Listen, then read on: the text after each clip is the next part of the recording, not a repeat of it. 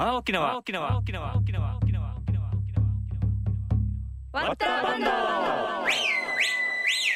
青青沖縄ワ青沖縄ワ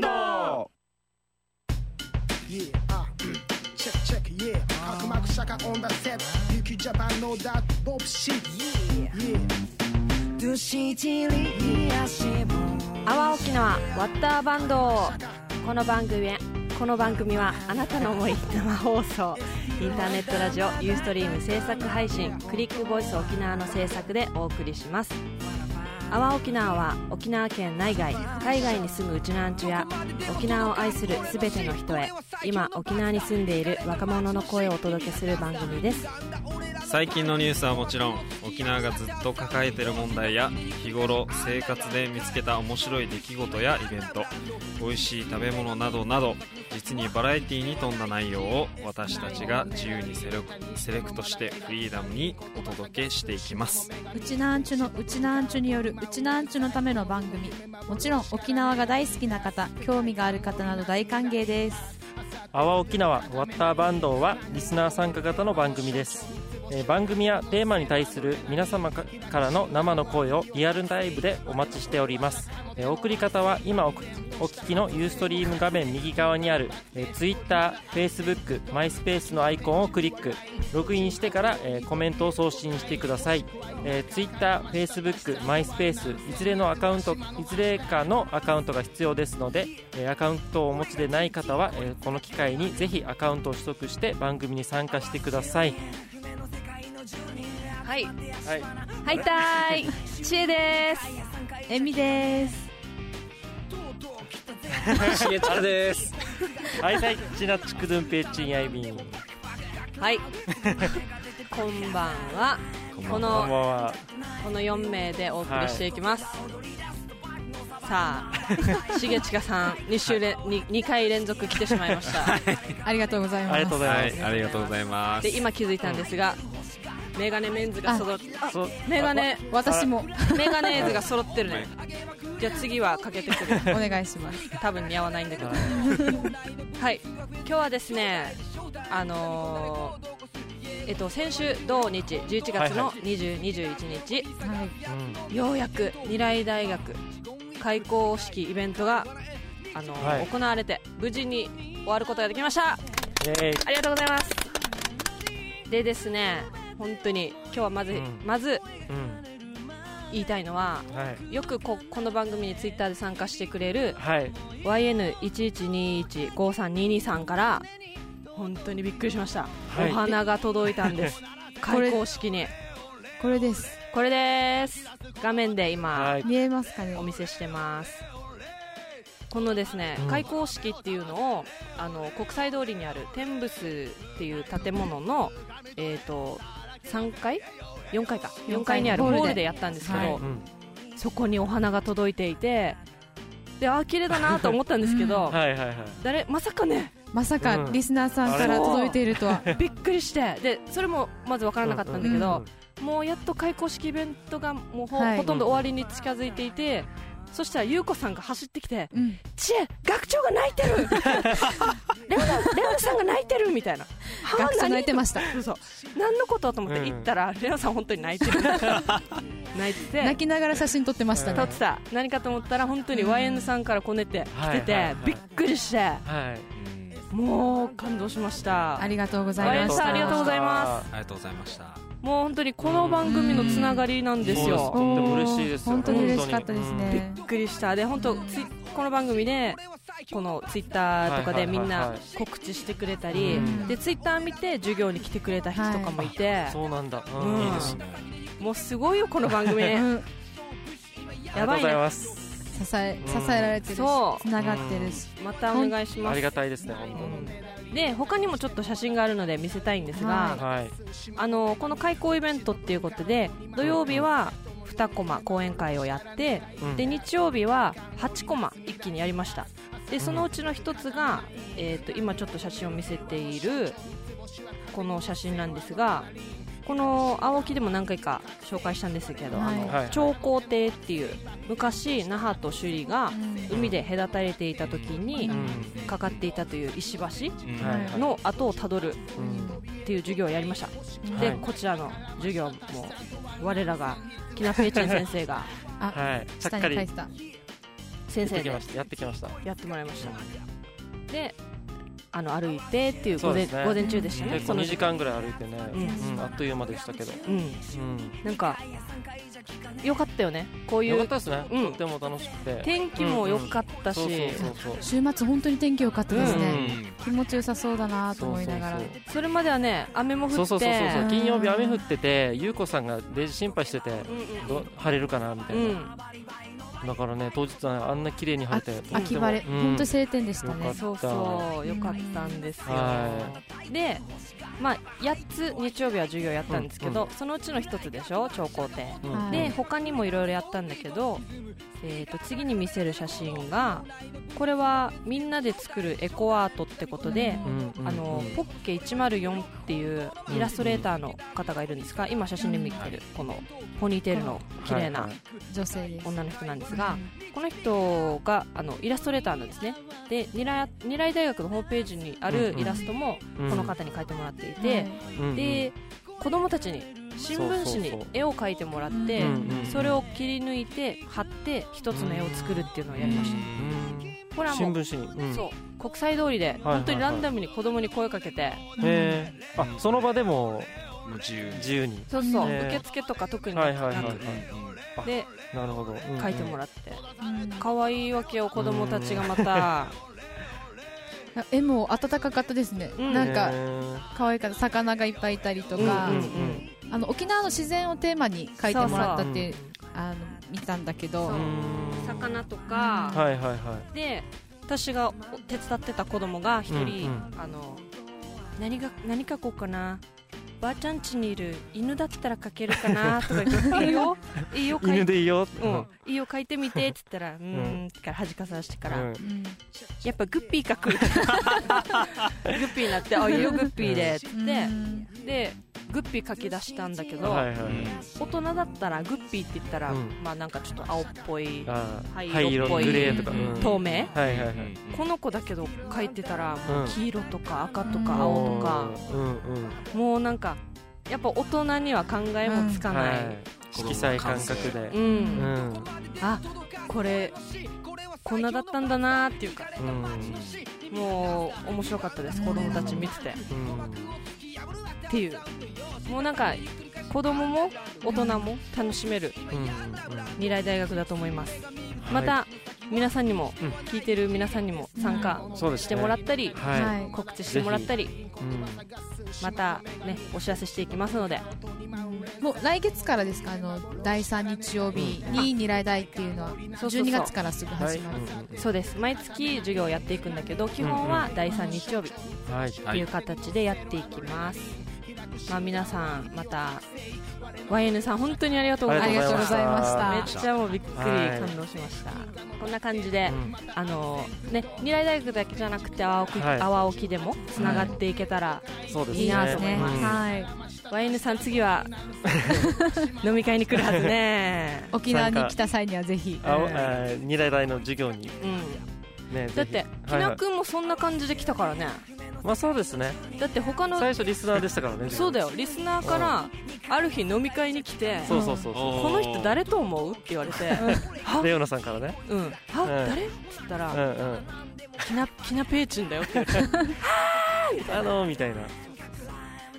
そうなんです。最初弟とか言ってましたよね。レオナだった？さんだった。弟いないけどみたいな。あはいすいません。ちょっと喋りすぎたんですがツイッターいっぱい来てますはい。ジャック・スナッキーさん、うん。超高亭あ本当皆様のおかげで無事開校式を迎えることができました。ありがとうございます。はい。はい。理事長です。理事長でした、うちの。はい。あはい。そうなんですか。理事長なんですか。そうです。えっ、と沖崎さん日曜日の二来あ琉球二大大学開校式に YN11213 あ53223からお花がい粋ですね。私も生で見ました、ということです。うん。うん。そうなんです木崎さんにも来てもらって。はい、はいありがとうございました、うん。あとねああ。よりさんもよりさん。おめでとうございます。ありがとうごありがとうざいますございます。ありがとうございます。あそうそうそう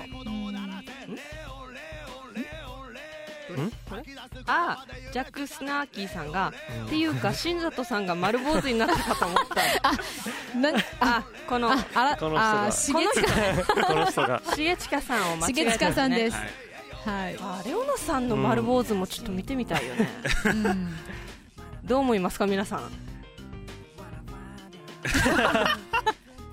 そそんなに見たくないってことなのかな。やっちゃおうよこの際みんないが みんなが言ったらレオナさん買っちゃいそうじゃない？オッケー、うんじゃあレオナさんにお願いしてみましょうか。は 怖いね。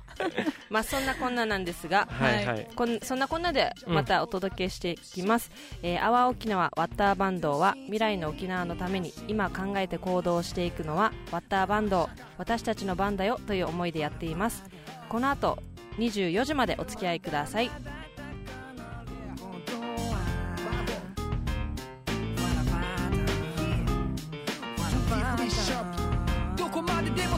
も届かす俺の死。これは最強の罰だ。イかれた街の死。耳離すな歪んだ俺らのパンク。鼓膜を突き破るアターサウンドよ下先でゆっくりかしアンダーグラウンドから口そうブッシュ今やんだブランド。口くすむ目が見る沖縄あれこれ。はい。沖縄あれこれ。このコーナーはメンバーお気に入りのものあんなものこんなものを、えー、とローカルな沖縄を紹介していきます。今日のトピックはキナペイチン先生お願いします。はい。久しぶりの1ヶ月半ぶりですね自分は。うん。うんだいぶ久しぶりなんですけれども。はい今日もちょっと仕込んできたネタをはい。あのいきたいと思います。えっとですね今日のテーマが、えー組踊りの玉城チョークの,、はい。あの生涯というか素顔について、うん。はいちょっといきたいと思います。あのちなみに組うどいね。組うどい。ジュゲマックスさんはいが言ってましたね。組うどいで。固有名詞で。あいいですよ全然。組うどい。あのはい皆さんもご存知かと思うんですけれどおもどれどれ。はいこちらああのちょっとね先日のタイムスの特集なんですけれども、うん。ね先日あのまあ組うどいがあのユネスコの世界無形文化遺産に登録されたということで、はい、うんはいもう本当におめでとうございますというおめでとうございます。感じで。すごいよね。そうそうそうそうそう、うん。しかもちょうどねあのグスクとかが登録されて10周年なのでもうこれはもうね何周年記念とか多分一斉にやるんだろうなとかうん。いろいろはい思ってますけれども。じゃあ一応まあ組うどいのじゃあその作った人のうん。まあ有名なタムグスクチョー君という人がいるんですけれども、うん。あの玉城町くうんんうん。といえばどんなものがありますかね、まあ、代表作とか、ああの終身金入りとか、うん。そうそうあのいつん？5つだっけ？あの玉城チョそうそう。ーク5番。5番っつって、えー、と二度手打ちとか終身金入りとかメカルシーとか、うん。女も物狂いとか、うん。高校の巻うん。とか、えー、とありまして、うん。まあ、それを作ったと言われているうん。玉城町君なんですけれども、はい。はい。はい、まあ一応ね作ったなんだろう作ったっていうことはとても有名なんだけどじゃあ長君がどんな人かっていうのなかなかねうん。みんな知らないなと思って、うん。はい。まあ、一応自分もちょっと芸能は、まあ、そこまで得意ではないので、うん。まあなんていうんですかねあれなんですけれどもじゃあちょっと歴史の視点からあのじゃあ長君ってどんな人だったのかなとあのちょっと見ていきたいと思います。うん。はいえーっとですねその玉城長君なんですけれども、うん。まあ、いつの時代の人かは皆さんご存知ですか？琉球王朝時代。アバウト。1700年なんでしょ1700年代だと思いますね。はい。えーっとまあ一応ですね生まれたのが1684年。はい。まあ一応、えーっと日本で言ったら江戸時代ですね。うんうん。まあ琉球は近世琉球とか言うんですけれども、えーっと一応ですねその1684年の8月2日にですね玉城長君は首里に生まれます。はい、でお父さんが、えー玉城里主長長地と読むのかな？あ長なんて読むのかな？ちょっと読み方は分かんないんですけれども、うんうん。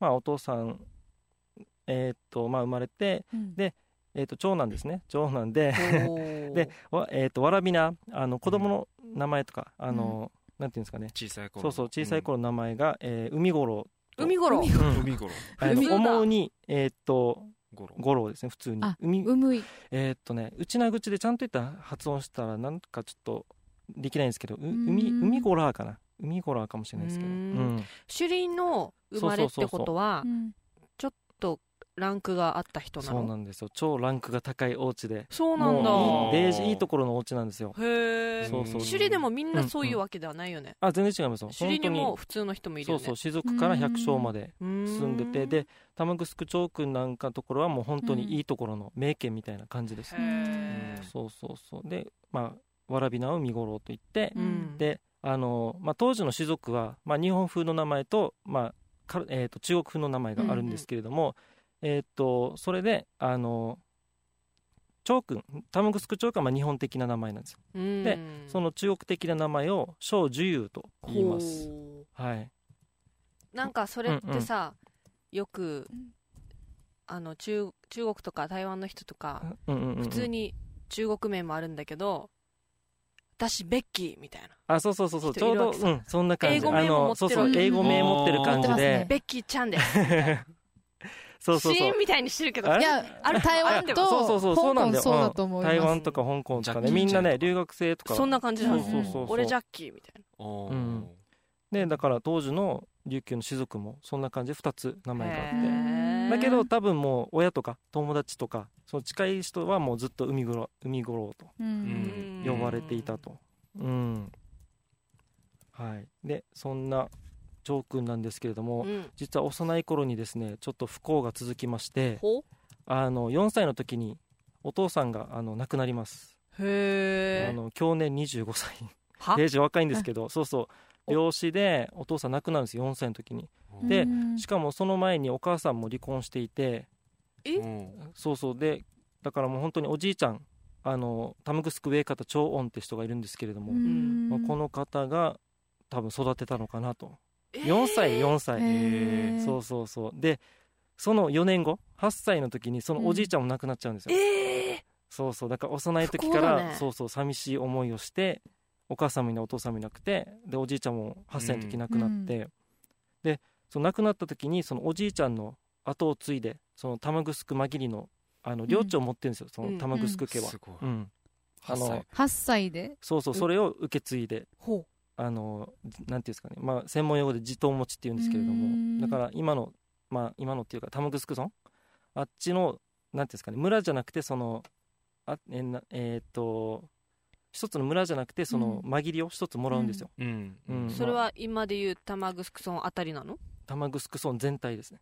まあ、旧玉城村の全体。普普通の士族だったらそうそう一つの村とかなんですよ。そうそう。だけどあそのううん、今で言ったら玉城村のなんかボスみたいな、えうえん。まあ、ボスっていうのも変ですけだってさ持どってる土地ってみんな大小あると思うけど、うんうん。その中でも大きいってこと？そうそうそうそう。だからそれぐらいデージいいところのお家だわけさ、えでも8歳で継いでうんうんうん。やっぱ一応世話人とかはいるうん。のかな、一応おじさんとか。そうそうそう。あのあまあ親戚とかもいると思うしで、まあ、これぐらいのランクのお家だったら多分なんていうの？そのお家にメイドさんみたいな人がいるわけよ、うん。うん。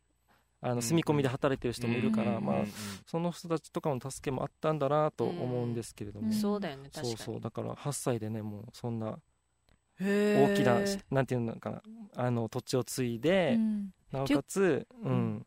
あのまあ、家族もいなくて、うん、すごい。っていう。ちょっとさ衝撃なのがさ、その時代に離婚ってあるんだね、ある私もある。ある思った。ちゃんと記録にそのせ性格の不一致みたいなこと書いてて、へ 意外とそうそうそう離婚とかできるできる。へえできちゃうんだ、うんで、うん。玉城町君はやっぱお父さんちのの子供に。そうううん。んあのうん。それは多分女性が引き取るっていうのはないわけあもう、うん。そうなんだ。そうそうそう長男だと特にじゃないですか。ん。そうかそうそうかそうそうほう。うん。ほうまあ幼い時にそんな経験をしていてうん。でうん12歳ぐらいになるともう本当にいいところのお坊ちゃまだから、うん。あのもう早くも首里城で勤めるんですよ。うん。首里城のあの御書院っていう、えー、とところがあるんですけれども、うん。そえー、とみんなわかるかな？首里城入って、えー、と南殿の方から入ってきますよねえー、とお金払って右側ってこと？そうそうそう、えー、と正殿向いてこっち側。右側、右側。さ、うんはいはい。はい。あっちの建物の奥に庭園とかあるの分かります？最えっ、とね34年ぐらい前にあっち一般公開されたんですけど。奥？うん。裏になってますか？裏裏の方ですね。で一応そっちの、まあ、御書院っていうところなんですけど、うん。そっちが王様があの仕事する場所なんですよ、ううんん。うん。まあ、今で言ったらなんだろう。あのほらなんか知事が仕事する場所があるさ、うん。そんな感じ。であの王様が仕事してて。うん。でそこで長君がその、えー、と小赤組っていうんだけどうん。小さいに赤いにあの頭と書いて、うん。えー、とこれがなんて言うんだろう。あの、まあ、要するにあのお使い役みたいな、うんうんうん、のを務めるわけ。え何歳から？12歳12歳からお仕事するわけ？そうそうそう。でこれもあのもうエリートの息子だからなんていうのかなどんどん出世していくコースに進んでるわけよ、うんでうん。だからもう子供のちっちゃい時からお城の生活に慣れさせるために、うん。もうこういった仕事からさせるわけさ、うんうんすごーい。そんだけいいところのお家のお坊ちゃんだわけよ、なるほどうんなるほど。ね、それでまあ働いたりして、うん。うん、いてでまあそんな中で19歳頃になると、うん。えーっとですね浦添上方という人がいるんですけれども、うん。うんその方の娘のマカトちゃんと結婚します、うん。マカトちゃん？マカト、マカトちゃうん。ん、へえあの真実の真に加えると書いて、うん。扉の塔でマカトへえうんうんこっちも何？いいお嬢さんなの？そうそうそう。上浦添家。えーっとね浦添トゥンチって言って、ううんん。またこれも浦添のあの全浦添全体をあの領地として持ってる家のあの娘なんですよ。へだえから本当にすごいね。エリートエリート中うん。のエリートで、うん。当時はそういうお見合い的な結婚が普通なのやっぱ。そうだね。一応、うん、あのそういったのもあるんだけどでも中にはそうじゃないだろうなってケースもいろいろ見られて、ううん。んまあ、一応後で話するんですけどチョークもねこれからいろいろあるので。うん。まあ後ほど。へえそで しかも当時の人結構早いんだよね。あのじゅ本当に結婚1819とかで余裕で結婚してうん。でも二十歳過ぎてたらもう長男いるぐらいの。子供が。うんそうそう。そうだ、マカトちゃんはいくつなの結婚した時？えっとね1個下だったはず。おうんお18かな。なるほど。うん。まあ当時では適齢なんですね。うん。ぐらいなんでしょうね。多分ちょっと遅いぐらいじゃないかな。ああうん18歳ぐらいで。うん。だってお父さんがあえっ、とチョークのお父さんがえっ、と亡くなった25でしょ、うん。その時えっ、とタムグスクチョーク4歳だから21歳の子供。うん。うん。そうそうそうへえはい。っていうかさここまでわかるっていうのがすごい。う んいやね。これでもう全部省いてるんですよ自分。これちょっと時間内に収めるためにこれはいいやつで省いてるぐらい。それぐらいもう情報たくさんあるんですよ。うん。えこれさうんうん。もう誰かが記録してたんだ。あえーっとねそっかあのーこれがですね一応琉球のその当時の士族たちには家父という、うん。えーっと家の、うん。えーっとはい父はい。えーなんて言えばいいのかな。あのごんべんに普通の父って書いて、はい。あうん。の音符の音符そうそうそう音音符。の符の符。家父っていうのを作るのが義務付けられていて、うん。でこれが何かっていうとあのーえっと履歴書とあの家系図を合体させたみたいな感じの,、あの行政文書になってるわけあの家でそれぞれの家で勝手に作ってるんじゃなくて、行政文書なの？そうそうそう行政文書であの当時のやあの士族たちはみんなこれを作るわけよ。あうん。これは作ってそうそうそうそう。お家で更新していくの？それともえっとね5年に1回更新で、うん。あのその都度その都度首里城の系図だってあのよく今踊りを踊ってるちっちゃい建物があるのかる下の馬ってところなんだけど。あのうんうん。正殿入る入り口の向かいらへん？うんそうそうそう。あのチケット渡すところの向かいらへん。そうそうそうそうそうそう。うんうんうん。あっちにあるのあっちの中に系図座っていう役所が入っていてうん。でそれを管理してる役所だったわけ。ていうかうん。ペーチ先生聞いたら何でもわかる。ん。ですよマジ。いやいやいやでだからそんな感じでチョー君なんかお家でもそれを作ってたのででそれがまた今でも現存してるからもう詳しくわかるわけ、うん。戸口さんが首里中出身かなって。首里中から、首里中歴史深いまあうん。さすがに1600長いですね。年代はまだない。一中もまだないもんな。一中もないですね。ないか。うん。なるほうどん。でカフがあったと。そうそうそうそ、すごいうね。うん、ででそうそう。189歳で結結婚して。であの二十歳の時にですねここからちょっと長君らしいというか、ちょっと踊りのあれをなんていうんですかね徐々に見せてくるんですよ。あの、二十歳の時にその王子様美里王子っていう人がいるんですけれども、うん。その人の付き人として薩摩に行ってます。うん。うん。薩摩まで行ったんだ。そうそうそう薩摩に行ったりしてでまた翌年はまた違う五越王子という人がいるんですけど、その人のまた付き人として薩摩に行ってるんですよ、うん。うん。うん。で出張？出張というかまああまあ出張って言ったら出張かな、うんあのなんていうの？薩摩の方でいろんな儀式があったりするから出席するわけさね。ううん。んうんうん。でその時にまあ付き人としてあの行ってまあ、うん。いろいろやったりして。で、えっと21歳の時に行った時にあの薩摩で、えっとまた踊りを踊って見せたりとかしてて、うん。え？あじゃあ玉城町君踊れたわけ？そうそう多分一応記録上これをが最初に出てくるんだけど多分その前から踊りとか習っていたのかなと思います、あなんかでも、うん、なんか聞いたことあるのはうんうんうん。この士族かわかんないけど、うんうん。の息子さんとかは、うんうん。もうそういうの教え込むんだったっけ？あ音楽とか。えーっとねうん。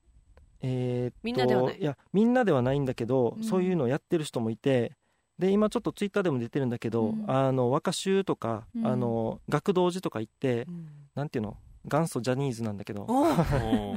本当に若い男の子たち集めて歌とか踊りとか三振とか書道とかをさせるわけ、えでそれでその江戸とか薩摩とかに行った時に、まあ、向こうの役人とかに見せたりするわけよ、ううん。ん、琉球王朝のジャニーズ。そうそうそうそうそう。衝撃だね。えでこの男の子たちはうんうん。どこから連れてくるの？普通の人もいるの？い綺麗やな子とかもう士族うん士族の中で、まあ、あの子かっいいよみたいな感じで多分噂が流れるのかな？わからないけど。うんうん、それで選ばれたりする？みんな男の子。うんうん男の子当時は男の子だっけみんな。うんそうだね。あの踊りやってるの自体当時は男の人だけで、ううん。ん女性女方ももう男がやっていた時代なの。ね。組うどいもみんなそうそうそう男だよねそうそう。あそうですね、うんうん。うんなるほど。はい。まあ、そんな感じで長くんは、まあ、20代からこんな感じで結構毎年のペースで行ってったりするんですよ。へえあとえっ、と、まあ、21歳の時にさっき行って薩摩に行ってうん。でその時の、えー、と功績で黄色い鉢巻きあのいつも自分がかぶってるやつ、うん。はいはいはい。あれをもらってあのランクが上がるわけですよ。そのうん。はいはいはいでそこからやっと玉城ペーチになります。おわかります？初めは何だったの？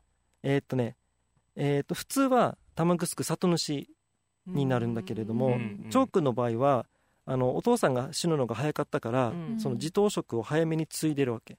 そしたらちょっと特殊なんだけど、うん。さ玉城里主っていうのになります。うん。それはその年にしては早いってこと？早いあ早いというか例外だけ普通はそのなんていうのかな。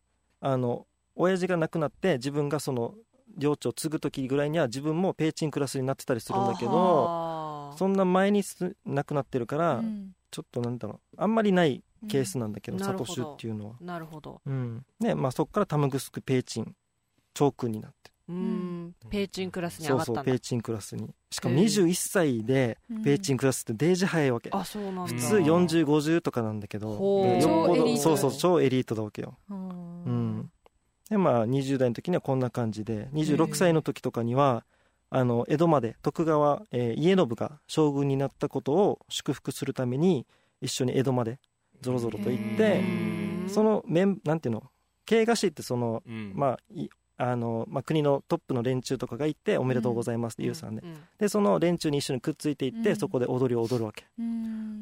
ん、でこの時とかでまあえっ、と江戸の連中に見せたりまた薩摩の、えー、と薩摩藩の屋敷とかで、うん。あのこれねちょっとひらがなで書いてなんかわからないんだけどく栗前踊りって聞いたことある、ない栗前踊り、うん。っていうのを踊ったって記録上に書いてあって、ねえねえねえちなみにさ、このペ、えー、と玉城町君がうんうんうん。こうやって薩摩に行ったり江戸に行ったりして、うんうん。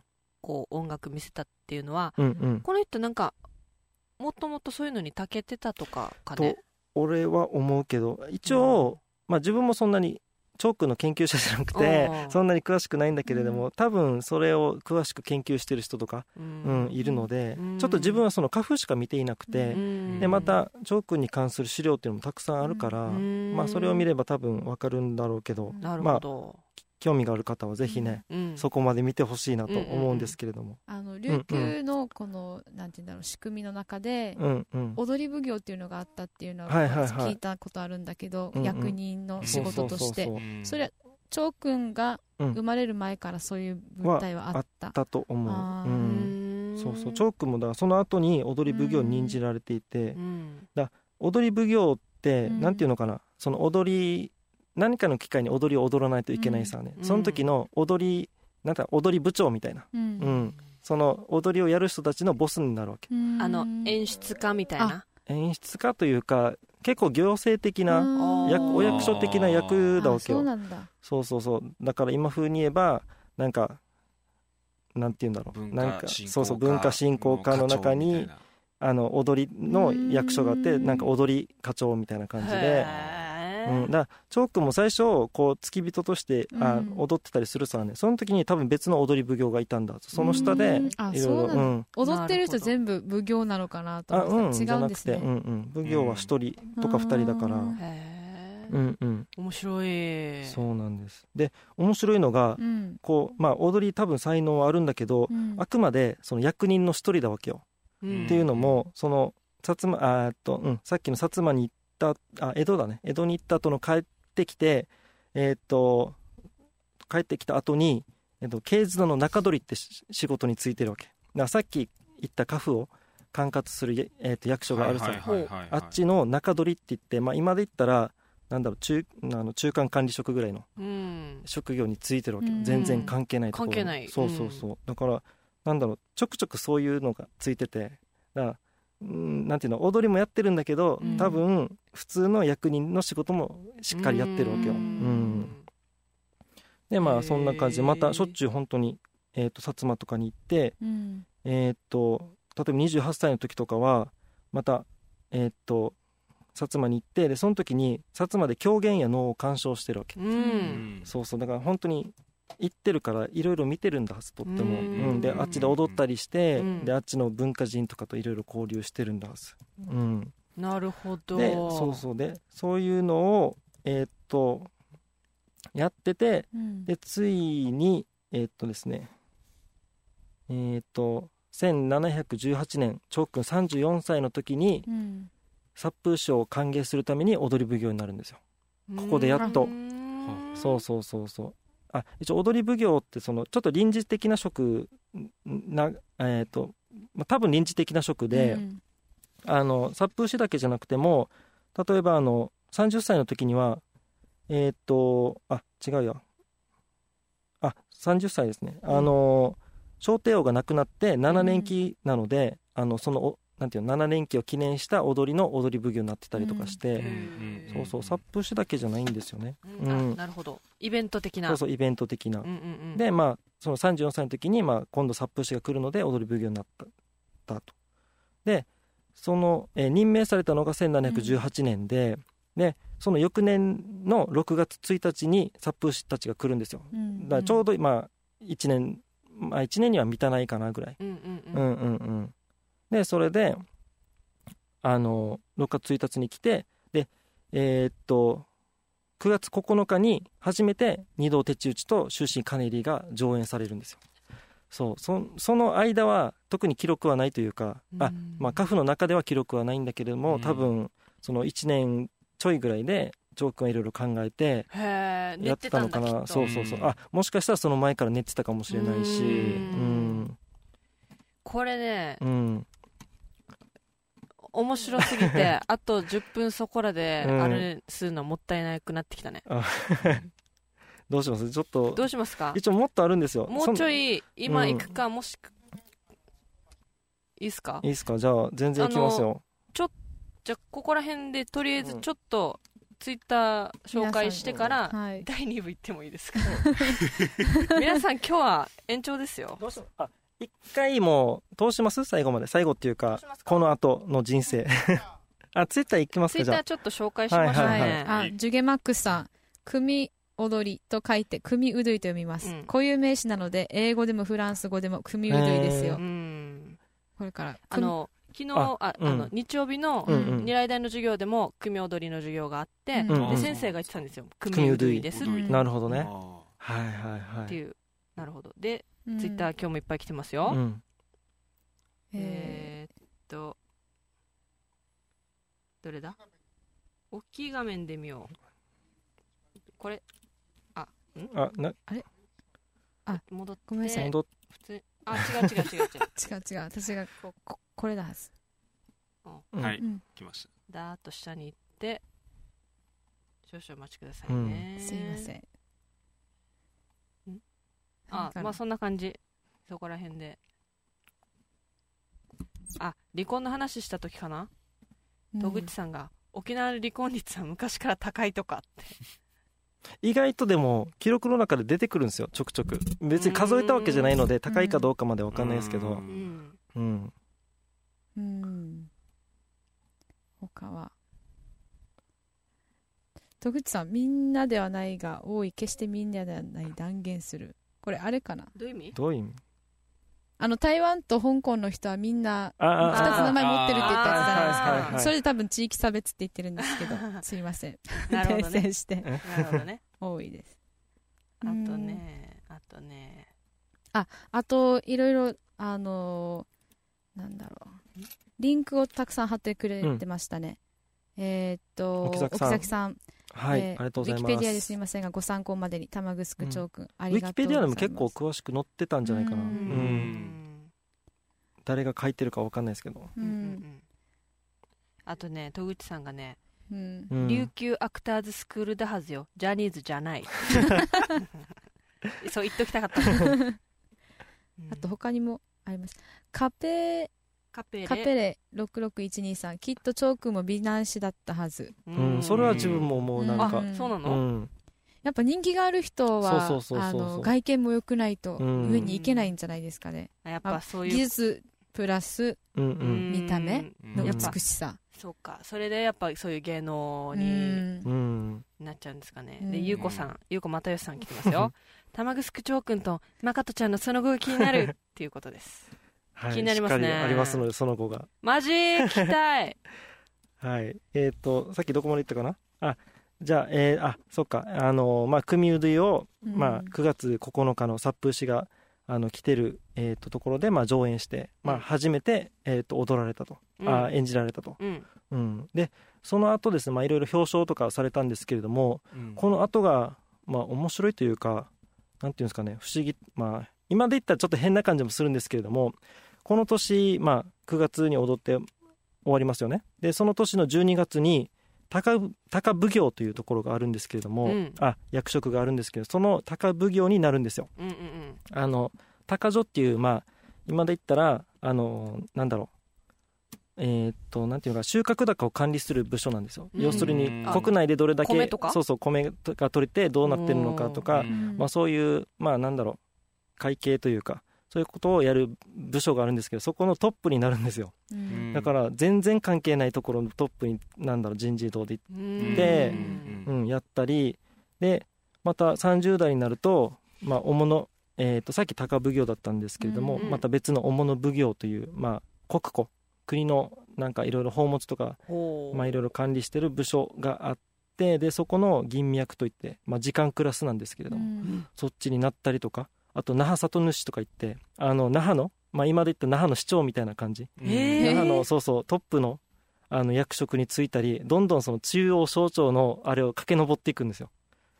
だから多分組うどいをが相当評判が良かったのか、うん。なるほどなるほど。相当なんかよくなんなんていうんですかね。じゃあうん。当時も、当時からうん。この功績は認められてたんだ、うんそうそうそううん功績は多分認められていたのか。まあ一応もともとエルイト出身っていうのもあるんですけど、うん。いいいいところのうち出身、なるほど、うんたまあ、ただのお坊ちゃんじゃなくて実際まあそうですね。実力もあったってうんことですか、そうそうそう。でそれを証明してるのが、えーっとまあ30代後半ぐらいにその玉城間切り領地にしてますよね、で、はい。その玉城間切りの、まあ、村の人たちがあのちゃんとオフに納税をするのを滞りなくきっちり納めてくれてしかもうん。あの不作に備えて備蓄までしてるってことでうん。玉城町区が表彰されるんですよ。うんあんた偉いって、うん。この人さ何やってもすごすぎない？そうそうそううすごい。っお利口さんだね、ていうのもあるすし、でまたさっきの那覇の市長だった時、あのーその時にまたなんだろう那覇のさあの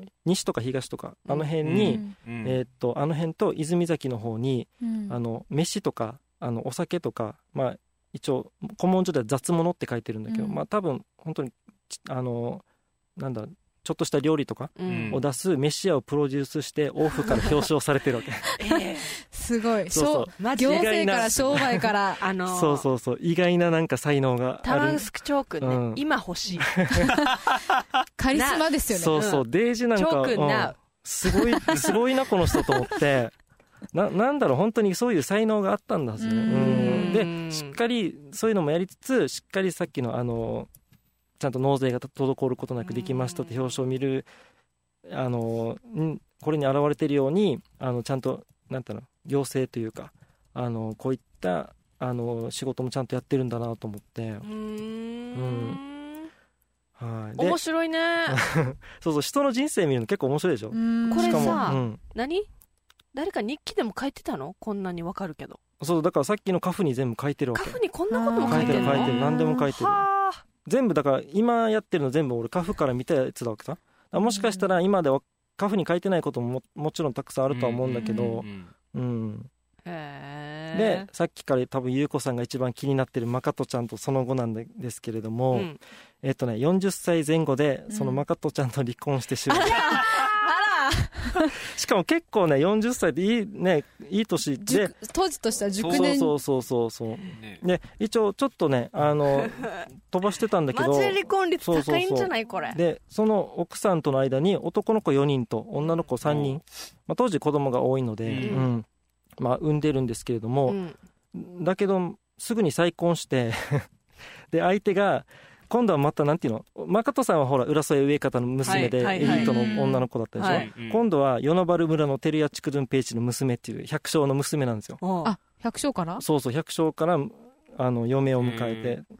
ちょっと何歳かわからないんだえけど。今度は2回目はトゥルーラブみたい それがねじゃあ分からなくて。身分の差を超えて。うん。でしかも不思議なのは玉城町区玉城の紛りのあれでしょ領,、うん領地持ってるでしょ、うんら普通こういう時なんか自分の領地の人をなんか奥さんになんかやったりするんだけど与那原だか全然違うわけうんうんどこで知り合ったのかなと思ってあーやっぱトゥルーラブだよでもだからこの子が多分那覇とかに首里とかにたまたま来ていたのかうんうん面白いそうそうそうそうちょっと待ってんツイッターも面白いってば今度の知事選は玉城町君とかけあ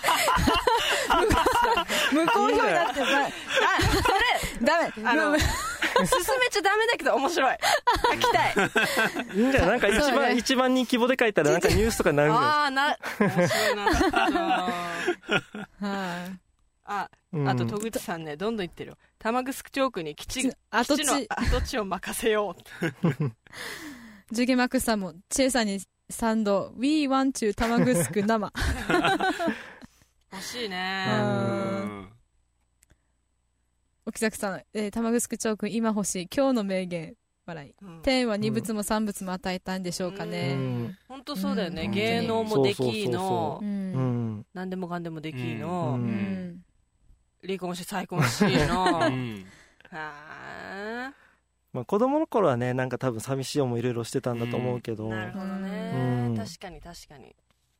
ずっとずっとハッピーハッピーじゃない。そうそうそうそうそう。うん。あちょっと戻るんですけど YN あさんあ。の来てくれてます、うん。どうもお疲れさん。開校おめでとうございますということで。ありがとうございおます。花ありがとうございましあありがとうたございました、はい。うん。他にも来てますかね。はい。まあ一応、まあ続きを言うとす。ごめんね。まあまあいいいいまあまああとは夏夏、な夏誰さん？夏00883さんが、うん。その歴史は誰が書いたのか気になる。これはフってことですかね。そうそう一応カフに書いてるものをまあ自分が読んで、まあかいまあ、自分の解釈なのでもしかしたら間違ってるかもしれないんですけれども、うん。あのまあ、カフという資料があのあります。図書館とかでも見れるので、そうそうそう。那覇市市ってわかる？那覇市市っていう、そうそう那覇の歴史を書いてるのの中に、そのカフ資料編っていうのがあって、うん。でその中にそおのー玉城町区なんか一族のカフが収録されてるので、すげえ。はい、他の一族のカフもある。もうありますあります。すごい。そうそうそう。それからまあいろんな歴史が見れると、うん、すごいね。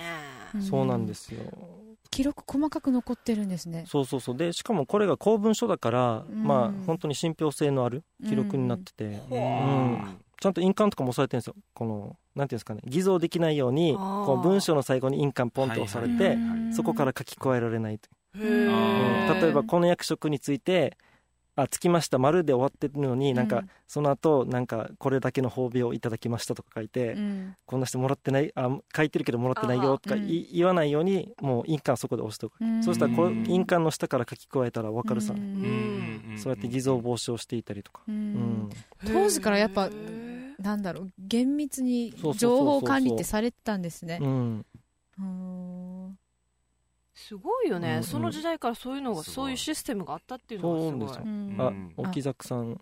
これ確かに。カフってその家で書くのでしたっけ？自分の家のことだから美化しているってことも考えられますか？あのもちろん多分美化して書きたいんだろうけど、うん。これちゃんとその系図だっていうところに提出して認められないと印鑑くれないわけ。だからうん今風に言ったら自分たちで適当に書いて役所に持ってもいやいやこんなの認められないって言われて返されるさね。なるほど。そんな感じでうんうんあのちゃんとなんていうのかなやってるから あの犯罪した時もちゃんと書いてるわけ、ああうん。あの例えばあの淡水植え方って三振のーうん。あの古典音楽作った人とか、あの人は女関係で問題を起こして、あの 飛ばされて書かれちゃうんだ。そうそう書かれてるわけ。あのねうん。今のね戸籍にもそれ書こう、そうそうですようね、ん、書こう、うん。へえ、うんうん面白いねカそうそうフねそうそう。人の歴史というか本当に人間的な部分がねよく見えるから、うん。あそういう戸籍にしようよ。やるなら。ねえ。うん。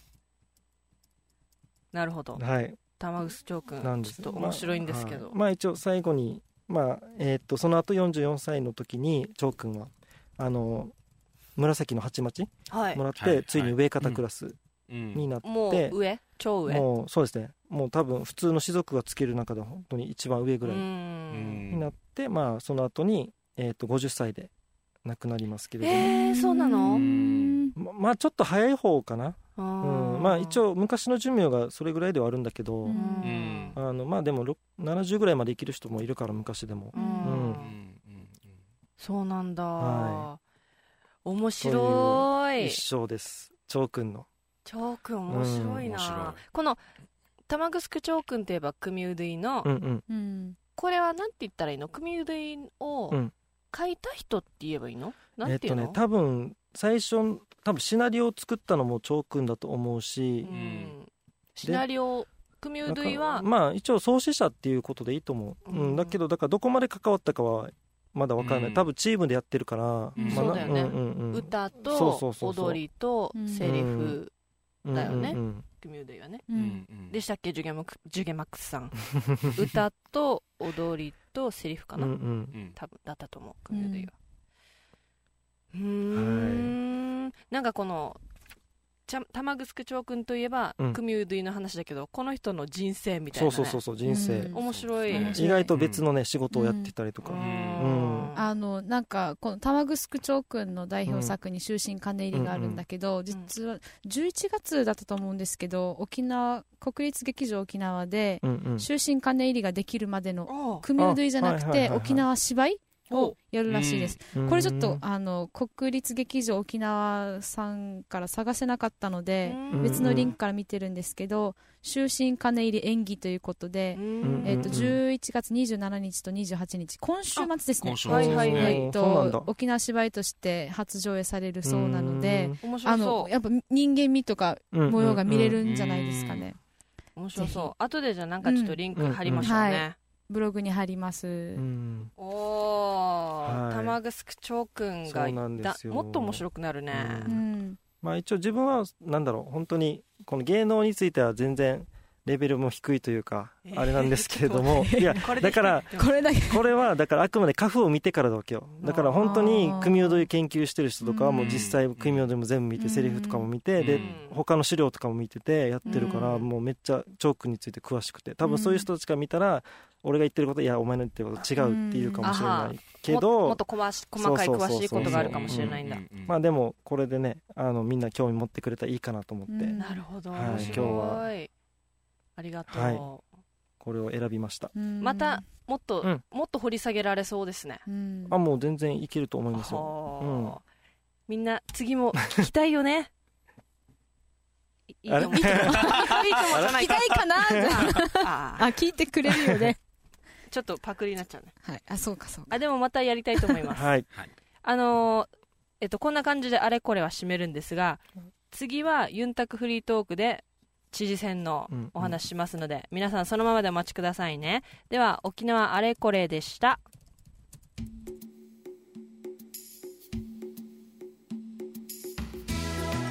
ありがとう。ありがとう。ありがとうありがとう。文字では同じ「ありがとう」でも言葉にすると「ありがとう」はたくさんあります。文字で伝えていたあなたの気持ちを言葉で伝えてみませんか？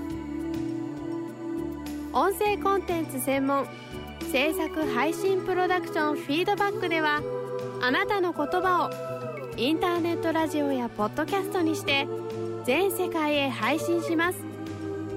詳しくは www.fb1997.com にアクセス。あなたのありがとうは伝わってますか？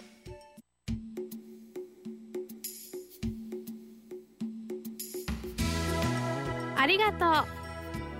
ありがとう。ありがとう。ありがとう。文字では同じ「ありがとう」でも。言葉にすると「ありがとう」はたくさんあります。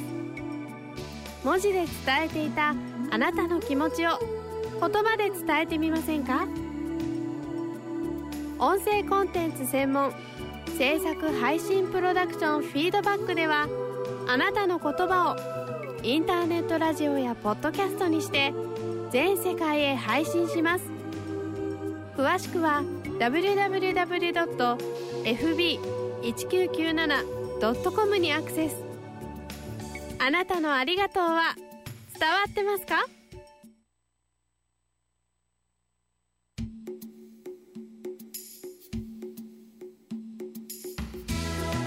ありがとう。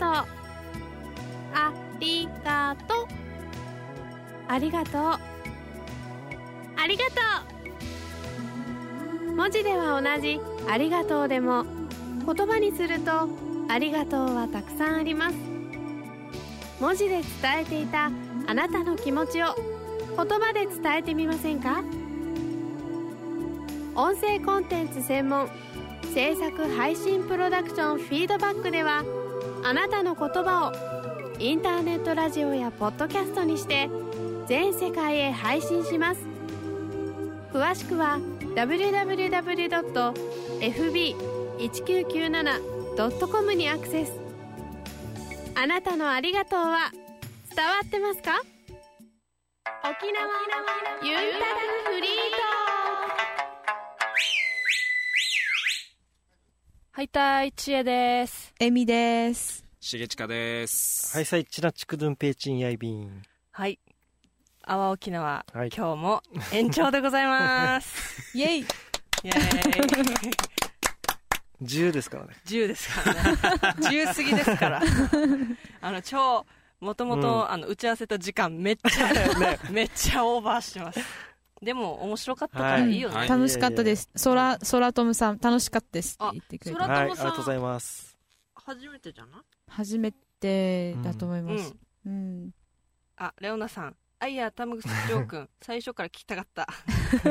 アーカイブもありますのでアーカイブでお願いします。うん。はいじゃあ、はいユンタクフリートーク、はい。このコーナーは気になるけどできないこの話。や実は熱い思いがあるのに避けられてしまうあの話。みんなはどう思ってるの？ぶっちゃけトークで語り合おう。脱線あり答えが出なくてもあり。皆さんもどんどんツイッターで参加してください。っていう感じのコーナーで今日は知事選についてです。はい重近さん。に 丸投げします。はい、ありがとうございます。はい、えー、改めまして、沖縄県明るい選挙推進青年会、ボートの新田です。よろしくお願いします。お願いします。はい、知事選について、でこのコーナーでは気になるけどできないこの話、選挙の話って皆さんできますかね、うんできない。うん。できないですよねなかなうか、ん。できない。うんはい。じゃあこの機会にですね、はい。あのうんみんなでユンタクできればなとはい思います、はい、じゃあちょっと確認までなんですけども、はい。今回のお知事選、えーうん。4年に1回の知事選ですけども、はい。はい。えー今度の日曜日はい28日の日曜日に、えーうん。投開票が行われます、うん。で多分皆さんあの、えーなんていうんですか選挙権のある人にはもううんうん。はがきが届いていて、はい。えーどこどこの小学校とかうんで、うん。えー投票してくださいねっていう、うんうん。えーものが来てるかと思います、うん。で先週もちょっと知事選のね話で。先々週。はい、あ先々週。先々週もね知事選の話でえーまあいろいろこういうところで情報集められますよというような、うんうん話をさせていただきました。うん。はいはい。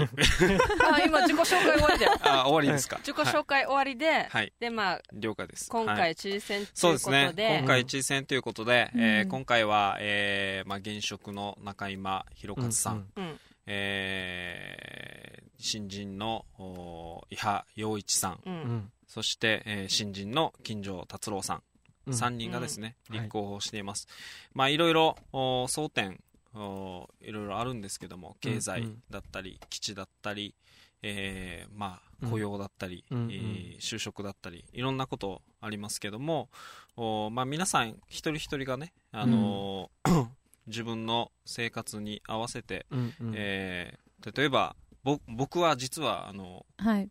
あの子供2人いてうんうん子育てのこととか非常に気になるんですけど、そういうところをですね。あの比べてから投票していただければなというふうに思ってます、うん。うん。はい、皆さんどんなですか？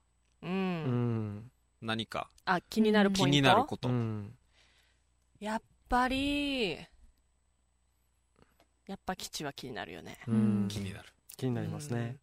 基地で、この候補者がどういうふうに考えてるっていうのはうん。うん気になるな。うん。やっぱなんか基地問題はいろんなも諸問題社会問題につながってるから、ううん。ん私の中でもあの重要度は高いですね、うん。あ各候補者がどういううん。あのなんだろうスタンスを持っているか。う、うん。んうん。うん。うん一応今うん。上がってるのが、えーっと県外国外でいろいろまあ言葉がいろいろあるんですけど、うん。はい。うん。えーっと伊波さんは国外県外って言ってるんでね、うん。そうですね、はいはいはい。であ伊波さんは県内移設反対っても言ってるんだ、うん。うんうん。県内移設反対って言ってて、うん。まああのーまあいろいろね、あのーはいはいはい。推薦とか、うんえー公認とか、うん。いろいろ各支援団体の絡みで、うん。なかなかうん。あの県外とか国外とか言えないところもあるんですけど、まあ、基本的には県内移設反対うんとはいいうようなことを言ってますね。うん。そうだそうだ。で、えー、と中井町知事もうん。県外移設を求めるとはい、うふうに求めると。求める。言っています、はい。うん。で第3の候補者の金城達郎さんはい。えー、と移設賛成ですね。移設賛成で、ううん。ん、うん。辺野古辺野古に。辺野古移設賛う成です、っんていうふうにはい。みんな。ね。まあ違わないか。まあ違うと取るか、まあ違わないと取るか、うん。うん。そうですね。基地問題です、うん。で基地問題について関連するところでいくと、うん。実は28日の、えー日曜日にですね、はいはい。あのーあれですよ。宜野湾市の市長選も、あああーそうですね。らしいですね。行われます。そうだ、ねあのー今回立県知事の方に立候補している伊波さんが、はいはいはい。えー辞職されましたので、はいはい、はい、同じ日に宜野湾では、えー選挙がありますので、はい。えー宜野湾市民の皆さんはですね、うん。県知事選と、そうですね。市長選両方行ってくとださいね。宜野湾は浅戸さんとうん。前宜野湾副市長副市長の、浅戸さんと,、うん。えっ、と前衆議院議員だった足富さんっていう2候補がうん。出てますね、うん。はい。はいはいはい。まあ戦ってます、うん。この県知事候補もうん。各それぞれ応援してね、やってますね、はい。まあ宜野湾の人はだから知事も市長選も両方うん。投票するってことね,、両方投票することになると思います。なるほどあのーリスナーさんもちょっと迷ってるみたいですよ、猿吉モーターさん期日前で投票は済ましましたがうん。選択の難しさを毎回考えさせられます、うん。そうですそうですね。そうですね。んあとナッツ0088さん若者投票率アップにご協力をしげちか声が小さいよバイボーと会長より。しげちかさん頑張声がってください。小さいそうですこのおっさんはですね、あの、いつも僕を表に立ててですねはい、自分は後ろにいるんですよ。はああそうなんだ。っい。て言ってますよ。って言ってますよ。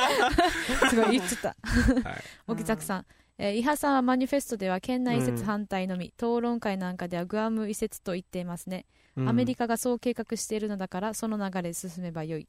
と。中山さんについても教えてください、そうですね。同じだけのそうそう、ん矢さんはこうういうふうにね。はいはい。マニフェストでは明言はしてないってことですね。うん。んグアムなのかな、ってことですかね。そうですね。あの前回の放送でうんうん。2週間前から、い。どのサイト見たらどういう情報がももらえるっていうのを聞いて、自分なりにいろいろマニフェスト見たり、うんうんまあ、新聞に載ってる政策とか見たりうん。したんですけど、うん。やっぱりあのあまり見ないときは、うん。そ両者がどんな政策を持ってて、うん。そこにどういう違いがあるのかって、うん。大差がないように感じたんですけど、うん。読んだりしていくうちに、うん。結構な違いとか見えてきてあので誰をどう選ぶかっていうのはまだ実は決めてないんですけど、うんはい。でもなんとなく自分にとってこっちの政策の方が重要かもっていうものは見えてきました、うんうんうんなるほどなるほど。そうですね。うんうん。そうだよね、うんうんね。あの、二来大学が土日にあったんですけど、はい。那覇周辺で国際通り周辺でやってて、で実はきな君が先生だったでしょ長校で、はいはいはい。で、はい。私コーディネーター授業コーディネーター、はい、一緒で歩いてたんですよ、そしたらあのいつもの沖縄で聞くあの 音楽が聞こえてきたんですねって聞こえてきたんですよ。おおってちょっとよく聞こえなんかちょっと音大きいなと思ってたら、冷やみがち？冷やみがち。そしたらよく聞いたら。いいは、いいは、いいは、いは、いは」で起きた。俺全然それ気づかなかったマジかですこう冷やみ勝ちが流れてるなぐらいだったけど、一応まあ自分が先生でいろいろ言ってたから、あの、あんまり、ハエヌ、え、うちな、うちなの、うちなの時はいはいの時。あっちちょっとうるさかったのわかるはいはいはいなんか一応なんか撮ってるなみたいなのはあったけど全然気づかなかったです、うんなんか、おい、沖縄の音楽だなと思ったら、それだった。ちょっと受けて。うんうんで、まあ、それもあったし、まあう、ん。もう選挙の前の最後の日曜日だからもあるけども、いうん。いっぱいやってるさねうん。して、はい。うん。はい。その後テンブスに行って、ううん。んあの、また別の授業のやってたら、はいはいはい自分なんかがちょうどはけて、このうん。うん国際通りからうんはけて、テンブスのところにうん。次の準準備してたら、ううん。んもうゾロッゾロ黄色い軍団が来て、うん。うん。何かなと思ったら今度は中山さんのうん。うん応援やってるわけさ、うん。本人も来てた、アイコも来てた。うんはいはいはいはい。島尻さん。うん、てた、うん。なんか組織力を感じましたね、はい。えっとあうん沖崎さんが中山さんのマニフェストについても書いてくれてます、うん。え中山さんマニフェストでは県は外い一点要求ただ県外移転を要要求。求する。要求すると。あーただ基本的な自分の意見として反対というより、えー状況的には県内難しいというスタンスを持っているように見えます、うん。うん。次へ。次へ。来るそうです続く。楽しみにな先生待ってますよ。はい。うん。えーっとあとねうん。戸口さんがねこれかな？結果も気になるけど真面目な話。投票率がデージ気になる、気になりますね。ね。90%ぐらいいったらすごい、うん。沖縄の意思表示を示してみ、ヤマトゥントゥシカマセ。ううん。んあ玉城町君って書いたらダメ。そこだけダメですあでも 書きたい気持ちもわかるよ。90%の人がチョークに書いてどんななんですか？あーもう。無効票。無効票だけどインパクトあるよ壮大ねななんかあれですよね、うん。うん。そうですね。ううん。ん。あでも、あのーこの投票率っていうかいつも気になるのが戦前までその県知事って内地からこう来る人みたいな感じだったじゃないですか。だから今は本当にみんなね等しく投票できそうてですね。そうそうで、うん。できるっていうのはすごいなと思って、うん。改めてその歴史を見ると、う。うん。んだからぜひね行ってほしいなと思います。そうなんだよね。そうですよね。そう4年間のうん。自分たちのリーダーを決める。うん。そう。大と切な。投票しないといけないとかじゃなくて、うん。投票に行けるんですよ。うん。うんそうそう。うん。権利があるみたいな。うん。そうなんだよね。自分たちのリーダー選べるっていうのは。そうそうそうそうう。ん。こんなうん。もうねうん。外国のうん。もう全然民主主義になったかならないかうん。みたいな国もいっぱいあるさ、うん。そういうはい国では本当にもうこぞって選挙に行くさね。やっと行けるというか、そういうところもあるからね、うん。だからうん戦後すぐの時はうん。たかなり投票率高かったですよ。うん。あのすみません数字まで覚えてないんですけど。あのうん。85%ぐらいですよ。うん書いてますよ。夏さんが言ってくれてます、戦後というか復帰？復帰後？復帰後あー72そう年。あそっかな復帰前は投票できないか、そうそうそうそう。いやああの首長選挙はなくて。そうんうんうん。そうですね。うんなくて。うん。はいああれだったの自分が見た市長選だ。な市長選。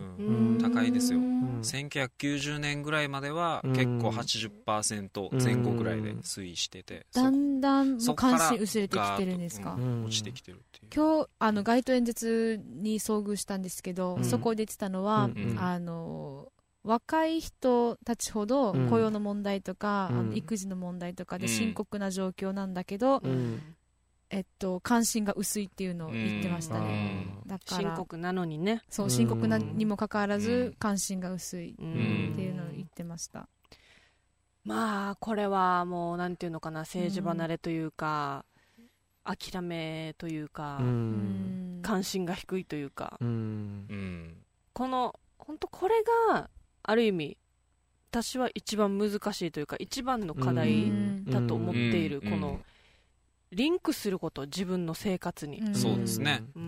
んまあ、行政とかこういううん。知事さんなり市長さんなりこういう人たちの市議でもいいよ。こういう人たちの努力ももちろん必要だと思う。この行政っていうか政治って身近なんだよ、うん。この法律あなたに関わるんだよっていう、そういうアピールをうん。するうん分かりやすい工うん。夫は必要だと思う、こだからそっち側のじょあのうん努力も必要だし、うん。自分たちの努力はもうもちろん必要、はい。もちろんこうやって選挙に行くとか、うん情報を集めるとか。情報を集めないとね判断できない。そうですね。その情報を集めるのをうん。面倒くさがるというか、うん。これをどう突破するかですかうん。ね、はいはい。うん。レオナさん。うん投票しないイコール自分の未来を放棄。うん。まあ、そう言われても仕方ない、まあそうですうん。ねうんうん。あ沖崎さんが続きを書いてくれてます。うん。え討論会での答えから推測するとやっぱり中山さんは県民が納得しないから県内は無理県外へなのでしょう。とすれば今は県外要求でも後の状況で県内容認に変わる可能性はあると思いますね、うんそうですよね、そう。うん。まあ文章を読む限りではまあうん。要求って言ってるんでしょ？うん。要求しましたってうん言えばいいのかな。うん。そうですね。まあ基地問題の他に、うん。あとは、うん。えっと、新聞とかで書いてるのは、うん。まあ、みんなが注目してる争点うん。そしてうん基地あ、一番初め経済なんだよ。経済。経済経済。振興、ううん。基地なんだよね、うん。でやっぱ経済といえば、まあ、うん沖縄振興計画だと思うんだけどまあこの沖縄振興計画と基地はリンクされてるので間違いなく、なので話すことはまずできないんですよ。できないけどもうんうんまるで話したかのようなうん。言い方もされるんですけど、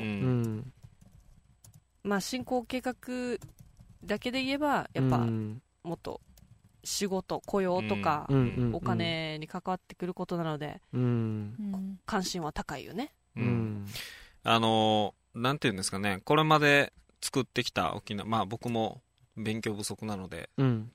あれなんですけど、うん。これまで作ってきた沖縄振興計画っていうのは、うん。えーまあ、国が作った計画なんですね、うん。うん国が作った計画をうん。沖縄で実施しているとういうような計画なんですよ。うん。で今回、うん。えー今年度、来年度ですか、2011年度でうんうん。切れるわけですよ。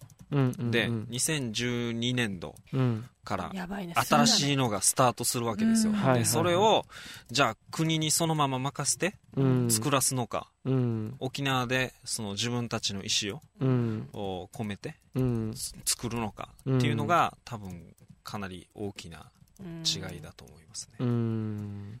うんね一応これまでの経緯からいくと21世紀ビジョンとかううん。で作ってきてますので、うん。多分あの自分たちの意思をうん込めてですね、うん作るっていう方向ではあるんだと思うんですけどね、ううん。んまあ本当そうですよね。この次のはい。進行計画もしくはその変わるもの、うん。あるとすれば、うんそれがもう10年とかね。うん。うんそうですね。うんこのうん。影響するってことでしょ、はいそうですうん。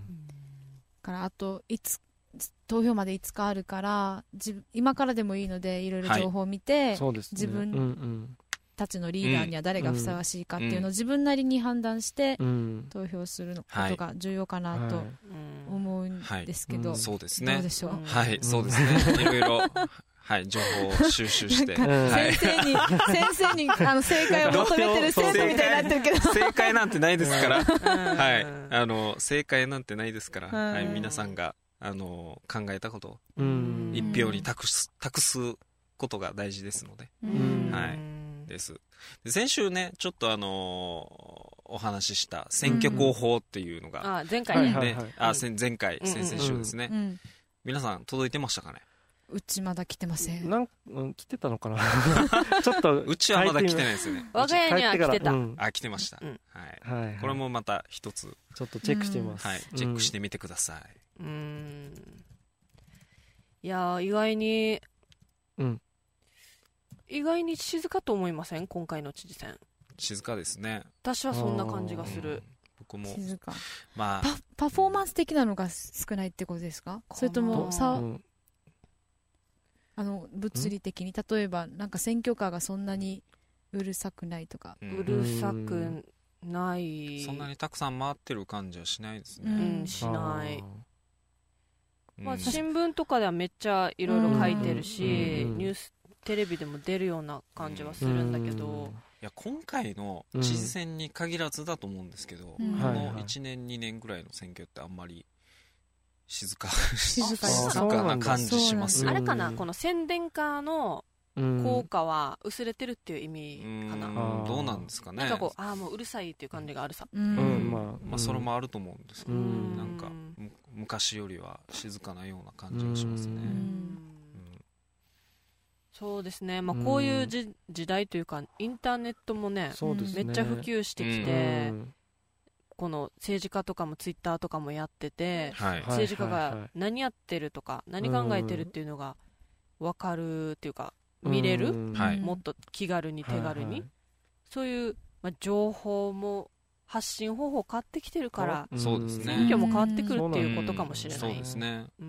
んまあ、それで、うん。なんていうの、はい、はい。なんかこのみんなが選挙に関わりやすくなるんであれば、うん。それはいいことだと思うな、そうですね、うん。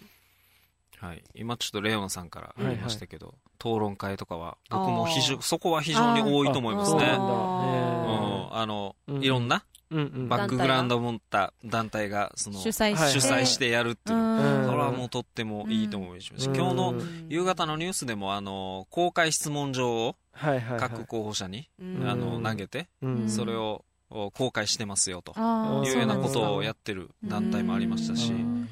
っぱねいろいろ自分たちの判断基準っていうのをううん。ん。自分たちでうん。投げかけてるという。いろいろ選べるのでそう選べるというかなるほどうん。うん。え？そういうのは積極的になってるのかな。そうですね。うん積極的になってるのかなと、ううんうんうん。うんうんあとね、いろいろ来てますよ。計算明則さん。状況次第で県内移設容認するよという方が普天間基地は固定されそうな気がする、うんうんうん、状うん。状況次第では移設するなんよ。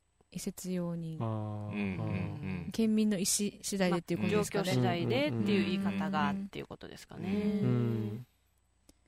えーっと。なるほど。まあ今あのうん。選挙前なので、この特にどの候補がっていう言い方はできない、うん。特に番組ではちょっとできないので、はい。はい。気をつけるいう気をつけているつもりではあるんですけどね。はい。はい。至らないところがあればすあればみません。えーっとあのそのしなんだろう今回静かっていうのの、うんうんなんだろう結結果っていうか本当に静かなのかそれとも討論会とかがうん。うん。盛んだから、うんうん。あの活動的には静かでも、うんななんだろう水面下じゃなくて他の面で活発になってるっていうのは、やっぱ投票率見ればうん明らかになることじゃないかなと思います。それはそうだと思いますよ、はい。見せたいねとこのうん。みんなはい。関心あるよっていうところ、うん。そうですね。うん。やっぱ。うん。どんなかな？うちの兄弟に。うんうん「えうん。お前ちゃんと行けよ」って今日言ったわけ。さ、なんて言ってました？あの下の兄弟にうん。うん。はい。言ったら「ああもう期日前行ったよ」みたいな「おお!」って会会社でも言ってますよ。ちゃんと言ってください選挙って言ったら、うん。なんかあの今までなんだろう行ってないと思ってた人が実は毎回行ってるっていうのを知って、すいませんって思いました。そういう人いるなんかこ意う外とねなんか口では、そうそう。あなんかーあれ行かない方がたなんだろう関心ないっていう態度を見せてる方がうん。逆になんかお前たちやってること誰もなんか関心ないぜじゃないけど、うん。もっと関心持たせることやってみとか言ってる、うん。うん。うん。戸口さん何が大丈夫なんですか？大丈30人も夫。見てないからダメダメ。一人でも影響されたらダメなのか。な、ね どんどん言えってどうしよ 影響力少ないからどんどん言えういやあの言っちゃまあまあ一応そうなんまあです30人の力そうかもしれない。すごいかもしれないです。ようんね。あうの、んあ沖崎さん全然大丈夫ですよ今日の放送。選挙運動にはなってないしこうしてみんなであれこれ考えることができないわけではないですからね。ううん。んあはいうん。ちょっと安心しました。はい。うん。そうね。まあでもこんなって言ってますけど私職場では全然話せないそういう雰囲気ない。はい。す僕もです。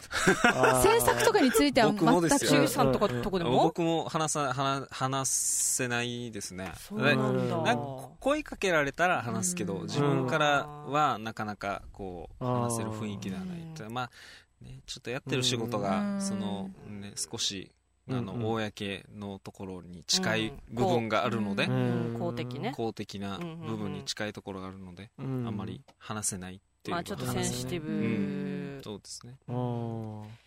でも社会人になった時に、うんうん。あのおなんだろう。経済の大人は経済の話はたいろんな人やってもいいけど、政治の話は知ったらダメだよダメだよっていうかしない方がいいよって、へー。こう忠告されたことがあります。仲悪くなるよすぐにみたいなあだから、うんうん、なんかむ矛盾というかジレンマというか、うん。近い人ほどこう、あの影響したい影響したいというか、のにできないところがああるのかなって思いますね、まあ選挙行こうよぐらいはいいんじゃないですか、全然いいと思いますけどうん。うちは結構職員少ないのでうん。テレビとか見ながらああだこうだ言ってますけど。ああそうなんだあー。あそういう媒体があるといいですよね。何か一緒に見ながらとかお昼時間なんかうんお昼食べながらみんなテレビ見てたりするんですけどその時のニュースとか見てうん。ああだこうだいろいろ言ってたりするんですけど。いいねそういうのいいですよね。テレビとかああうん。まあ確かにねちょっと新聞読みながらうんどうなんだろうって話とかはついで的に？うん。そうそう。うん。まあ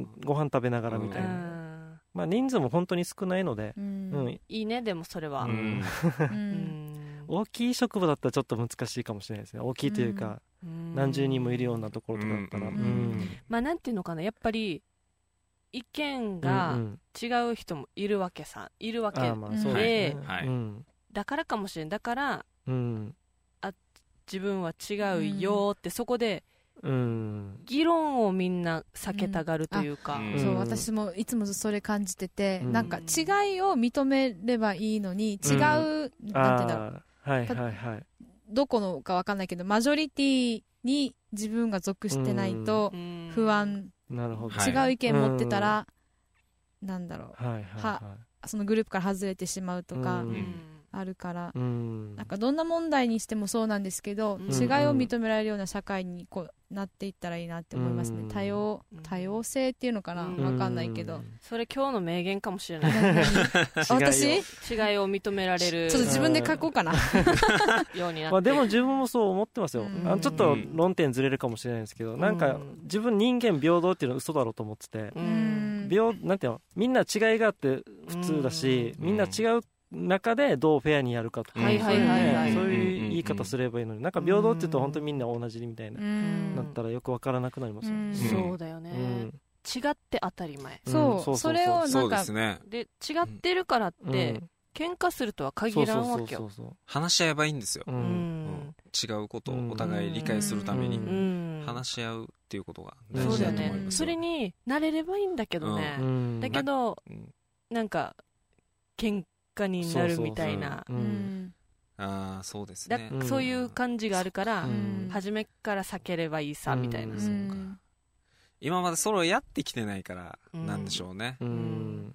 特にやりきれん、うん、戦前まではほとんどそういうことをやってなくて、うん。で戦後になって急に民主主義だみたういなん。ところでまだまだそのあまだ社会が熟してないんじあゃないですか、ーそれはあるかもしれないですね、うん。かそれをじゃあ自分なんかの世代からでもいいし、うん。そういう雰囲気作っていけたらいいですね、うん。はい。うん。なんか作っていきましょう。別にね、うん。いいんだよみたいなこういう話して、うん。で別にそれで不愉快な思いにさせるつもりはなくて、うん。うん。あ違うんだそうなんだ、うん。でも自分こんねって思ってるよ、うん。あそうなんだね、うん。でもいいさね、うん。うんなんか音楽のね好き嫌いとかそれぐらいの感覚でもいいのかなと思うんですけど、別にね。ねロックが好きな人とヒップホップの好きな人がそれぞれで喧嘩するわけでもないじゃないですか、自分はロック好きだけどとか、うんヒップホップ好きだけどうんでもね相手のジャンルも尊重してたりとか、そそうなんかれぐらいでね、うんできたらいいけどなと、そう思います。あジュゲマックスさんがダイバーシティ選挙って言って。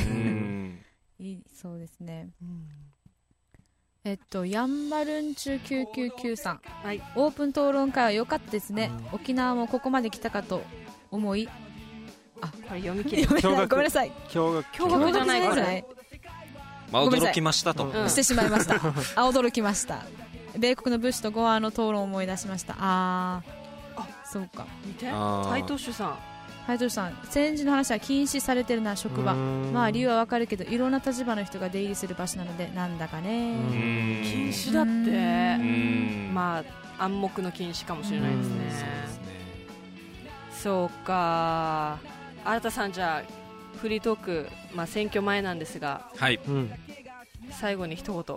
はい、えー今週の日曜日、えー11月28日は、沖縄の4年間のリーダーを決める、うはい。県知事選挙があります、うん。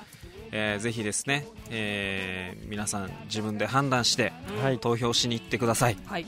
はい。本当それにつきますね。そうですね、うん。で、うん。今日出たいい言葉はあれじゃない？やっぱり違いを話し合える雰囲気にできたらいいなうん。っていうのと、それを自分なんかが作っていけばいいんですね、うん。そうですね。できるかな。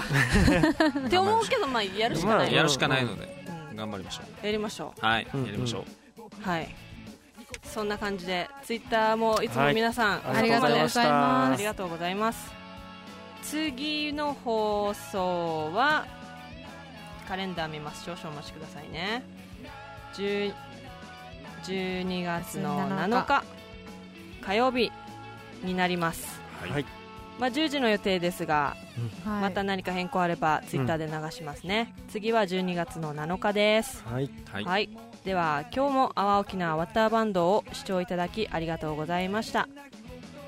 えーと阿波沖縄ワッターバンドは未来の沖縄のために今考えて行動していくのはワッターバンド私たちの番だよという思いでやっていますこの番組はあなたの思い生放送インターネットラジオユーストリーム制作配信クリックボイス沖縄の制作でお送りしました。では次は12月の7日です。また再来週。来週。おやすみバイ。おやすみおやすみなさい青い空が笑うだけ僕らの理由僕らの理由に心が